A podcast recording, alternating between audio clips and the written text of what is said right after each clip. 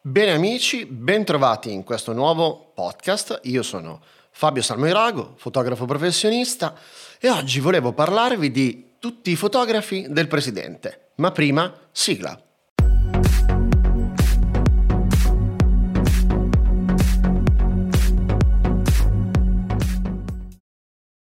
La storia che vi sto per raccontare eh, unisce due mie passioni.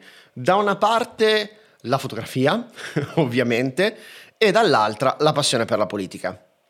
Allora, la storia dei fotografi del presidente, ehm, ovvero dei fotografi della Casa Bianca, eh, nasce con la presidenza Kennedy. È una storia abbastanza interessante perché eh, Kennedy si rende conto eh, nel 62, durante la crisi dei missili di Cuba, ehm, che alla Casa Bianca eh, si fa la storia, si fa la storia e quindi ehm, bisogna riuscire a raccontarla nel migliore dei modi.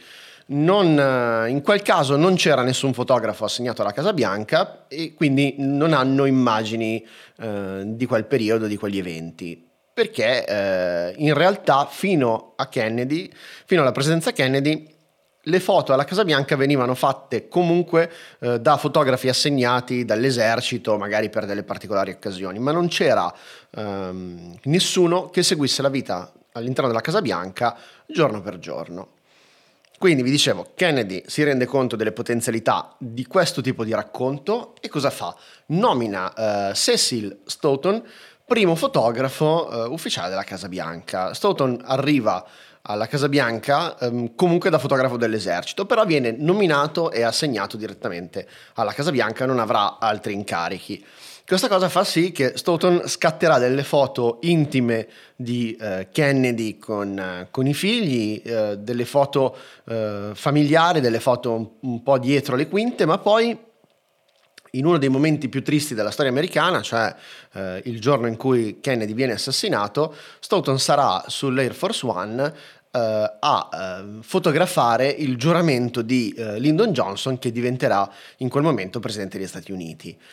Johnson mm, porterà avanti questa idea, questo progetto di Kennedy e nominerà a sua volta quindi un capo fotografo, un suo fotografo ufficiale. Il fotografo di origini eh, giapponesi, americano ma di origini eh, giapponesi, Yoshi Okamoto. Okamoto eh, scatterà delle foto pazzesche, anche lui avrà ovviamente accesso a molte situazioni, sarà il primo fotografo autorizzato a entrare nella stanza ovale e quindi insomma, racconterà la presidenza di Johnson in modo eh, veramente intimo, soprattutto se si pensa ai, ai, canoni dell'epoca. Ci sono delle foto di Lyndon Johnson eh, annoiato eh, insieme a eh, Martin Luther King che seguono probabilmente delle conferenze, ci sono insomma, tantissime foto storiche scattate da eh, Okamoto. Okamoto quando la presidenza passa da Lyndon Johnson a Richard Nixon, passa il testimone a Oliver Atkins.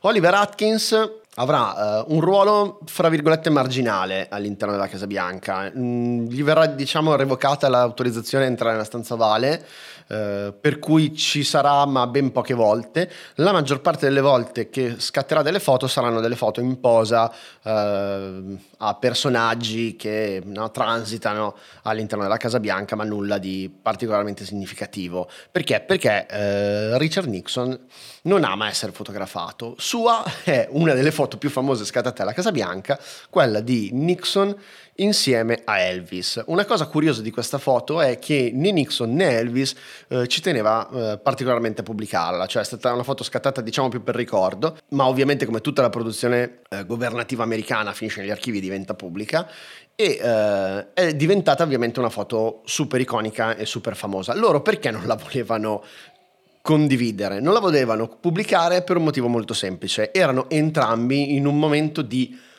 mm, picco negativo di popolarità, quindi nessuno dei due voleva essere associato all'altro e quindi diciamo che è una foto che hanno cercato di mettere nel cassetto, ovviamente poi insomma due personaggi così eh, conosciuti non poteva rimanere eh, segreta. Passaggio successivo, c'è anche un cambio di registro con Gerard Ford che eh, nomina eh, David Hume Kennerly. Kennerly ritornerà a scattare all'interno della stanza ovale, ma non solo. Kennerly ha un'intuizione e eh, decide, grazie anche alla grande libertà che gli aveva lasciato Ford, di ehm, lasciare libero alla stampa diciamo, l'accesso alla Casa Bianca. Quindi lui eh, nel tempo accredita 50 fotografi presso le principali agenzie testate per poter scattare all'interno della Casa Bianca, eh, rendendo quindi la comunicazione ancora più trasparente. Anche qui è interessante da vedere come ogni presidenza poi eh, si racconterà in modo diverso. Dopo Gerald Ford ci sarà una battuta d'arresto perché Jimmy Carter eh, non vorrà un fotografo ufficiale, quindi negli anni della presidenza di Jimmy Carter mh, mm, non ci sarà nessuno a uh, presiedere lo staff fotografico perché a quanto pare Carter non, non, amava farsi fotografare. Ritorneranno i fotografi alla Casa Bianca con Ronald Reagan. Reagan che ovviamente intuisce le potenzialità della, della fotografia chiama um, Michael Evans. Michael Evans che racconterà um, il primo mandato di uh, Reagan. Uh, loro si sono conosciuti qualche anno prima quando Michael Evans aveva scattato un'iconica foto, un iconico ritratto di Ronald Reagan con un cappello da cowboy. Da lì probabilmente è nata la stima e quando poi Reagan è arrivato alla Casa Bianca se l'è portato con sé. È una storia che diciamo mh, si vedrà ripetersi più volte. Per contro, il secondo mandato di Reagan non avrà fotografi, o meglio, li avrà, ma non avrà un fotografo di spicco, un capo fotografo. Tutto lo staff fotografico della Casa Bianca viene autorizzato, diciamo, muoversi liberamente, po- tutti potranno accedere alla stanza Vale, tutti potranno fotografare, fra virgolette, tutto. Ovviamente poi tutto viene filtrato da, eh, credo, tutta una serie di servizi segreti e quant'altro per ovviamente non, rilevar- non rivelare nulla di particolarmente sensibile. Però diciamo che hanno grande libertà, cosa interessante, sotto l'amministrazione Reagan, e in questo gruppo di fotografi si distingue Pete Sousa che rivedremo alla Casa Bianca qualche anno dopo. Quindi passa il testimone da Reagan a uh, George Bush Senior e come fotografo arriva David Valdez. David Valdez che ha conosciuto uh, Bush quando era uh, vicepresidente, l'aveva fotografato per Life, per una foto storica in cui Bush insieme a sua moglie Barbara nel lettone, nella loro casa di campagna, nella loro villa di campagna, eh, insieme ai nipotini. È una foto che all'inizio Bush non voleva pubblicare, non, non, non gli piaceva come idea, e invece poi eh, quella foto è diventata, eh, diciamo, un colpo comunicativo molto forte e ha capito anche quanto David Valdez fosse eh, coinvolto e legato alla sua famiglia, avesse un buon rapporto con tutta la famiglia Bush e infatti eh, negli anni Valdez poi fotograferà eh, le campagne anche insomma, del figlio e, e pare che insomma, per tre generazioni ha seguito eh, la famiglia Bush. Valdez, quando poi passa il testimone fra Bush e Clinton, ehm, passa anche il testimone a Bob McNeely, uno dei fotografi, dal mio punto di vista, più interessanti di quelli che sono passati alla Casa Bianca. Eh, ci sono state tantissimi, cioè i fotografi sono son tutti di altissimo livello, però Bob McNeely caratterizza le sue immagini con la scelta del bianco e nero e con delle composizioni eh, pazzesche, con, con una narrazione veramente molto bella e secondo me si slega quasi a uno storytelling molto semplice, per quanto molto bello, e va quasi sulla fotografia artistica.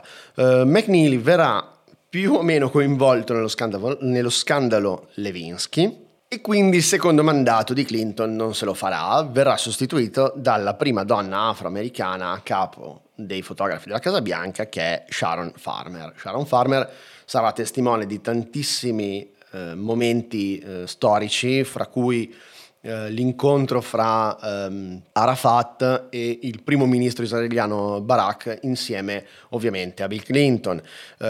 Eh, Passerà poi il testimone con George W. Bush a Eric Draper. Draper eh, racconterà tantissimi momenti eh, intensi perché durante la eh, presidenza Bush mh, mm, ci sarà l'attacco terroristico delle Torri Gemelle, quindi eh, racconterà i momenti eh, in cui no, in cui tutto è successo, in cui tutto è scoppiato e creerà davvero dei, dei racconti fotografici molto molto potenti. Draper poi lascia eh, il testimone a Pizzosa quando ovviamente arriva alla Casa Bianca. Barack Obama e Pizzosa si conoscono prima, si conoscono quando eh, Barack Obama corre per eh, il titolo di senatore dell'Illinois. Eh, corre per il Senato dell'Illinois, mh, mm, viene assegnato Sosa come fotografo per seguirlo per dei, dei magazine, per, per delle news.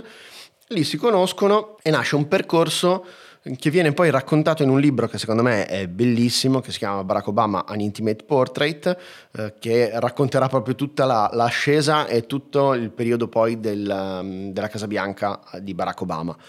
Questo libro eh, racconta in modo veramente intimo mh, mm, i momenti della campagna elettorale e tutti i momenti vissuti poi all'interno della Casa Bianca. In questa intimità davvero creerà un racconto pazzesco e potentissimo. Mm, Sosa avrà non carta bianca di più, eh, racconterà tanti momenti teneri della famiglia, racconterà tanti momenti importanti dal punto di vista storico, ma c'è un ma. La presidenza Obama um, prima, credo, a pubblicare su Flickr eh, le immagini in digitale della, dell'archivio ehm, per aprirsi ovviamente alla, al pubblico, eh, realizzerà tantissime immagini, realizzerà veramente tanto materiale in, in, modo quasi da aprirsi completamente alla, al paese, ma è un'immagine estremamente pilotata, nel senso che da una parte Pizzosa creerà uno storytelling fortissimo su Obama, Obama è un personaggio che dall'altra parte si è prestato, ma mh, a un certo punto con questa condivisione online i giornali si rendono conto che a tanti eventi loro non vengono invitati, ci sono tante situazioni in cui loro vengono lasciati fuori dalla porta ed esiste solo il punto di vista ufficiale della Casa Bianca. Questa cosa per la pluralità dell'informazione ovviamente non è una cosa buona e quindi eh, ne nasce, ne nasce, una protesta, poi ovviamente viene risolta e i giornalisti vengono di nuovo invitati a raccontare i vari momenti della vita di Obama. Ma eh, finisce la presidenza Obama e eh, si passa a Donald Trump con eh, Sheila Crigade. Sheila Crigade in realtà non viene neanche nominata subito. Mm, Trump non ha in mente eh, probabilmente come prima idea di avere bisogno di un fotografo, tanto è vero che la nominerà dopo, dopo l'insediamento, di solito il 20 gennaio si sa già chi è il fotografo ufficiale, lei verrà nominata un attimino più tardi, eh, in realtà verrà relegata a un ruolo diciamo minoritario, mm, non sarà invitata eh, spessissimo all'interno della stanza ovale eh, e farà più che altro foto molto formali. Il suo ruolo diciamo di racconto giorno per giorno all'interno della Casa Bianca viene estremamente ridimensionato anche perché Trump preferisce degli scatti più immediati realizzati con lo smartphone a volte brutti a volte eh, veramente mal realizzati ma eh, la sua comunicazione si è caratterizzata in questo senso ed è anche interessante magari andare a vedere il contrasto dato che si può fra il feed Flickr dedicato a Obama e quello dedicato a Trump. Eh, passa eh, il tempo mh, mm, finisce la presidenza Trump e arriviamo ai giorni nostri nostri con l'ultimo fotografo nominato a capo eh, dello staff della Casa Bianca che è Adam Schultz, scelto da Joe Biden che si è insediato il, il 20 gennaio quindi siamo tutti, sono almeno io eh, curioso di vedere come caratterizzerà il suo racconto e come caratterizzerà il suo lavoro. Schultz ha lavorato prima con la fondazione Clinton, ha seguito la campagna elettorale di Hillary Clinton e poi ha seguito quella di Joe Biden e naturalmente l'ha seguito poi anche alla Casa Bianca ed è una cosa davvero interessante vedere come caratterizzerà il racconto di questi anni. Io spero di aver detto tutto, magari non tutto tutto perché questi fotografi andrebbero uno per uno approfonditi, però ecco, spero di avervi eh, interessato a questo argomento. Mi piacerebbe sapere anche che sentimento avete voi nei confronti della comunicazione politica in generale e magari anche un confronto con qual è la vostra percezione della comunicazione politica fotografica negli Stati Uniti e in Italia. Davvero mi piacerebbe mh, capire se eh, il sentimento, diciamo, contrastante che ho io eh, è solo mio o se è condiviso anche da, da altre persone. Per questo podcast è tutto, eh, spero di avervi tenuto compagnia, ci vediamo al prossimo episodio. Ciao!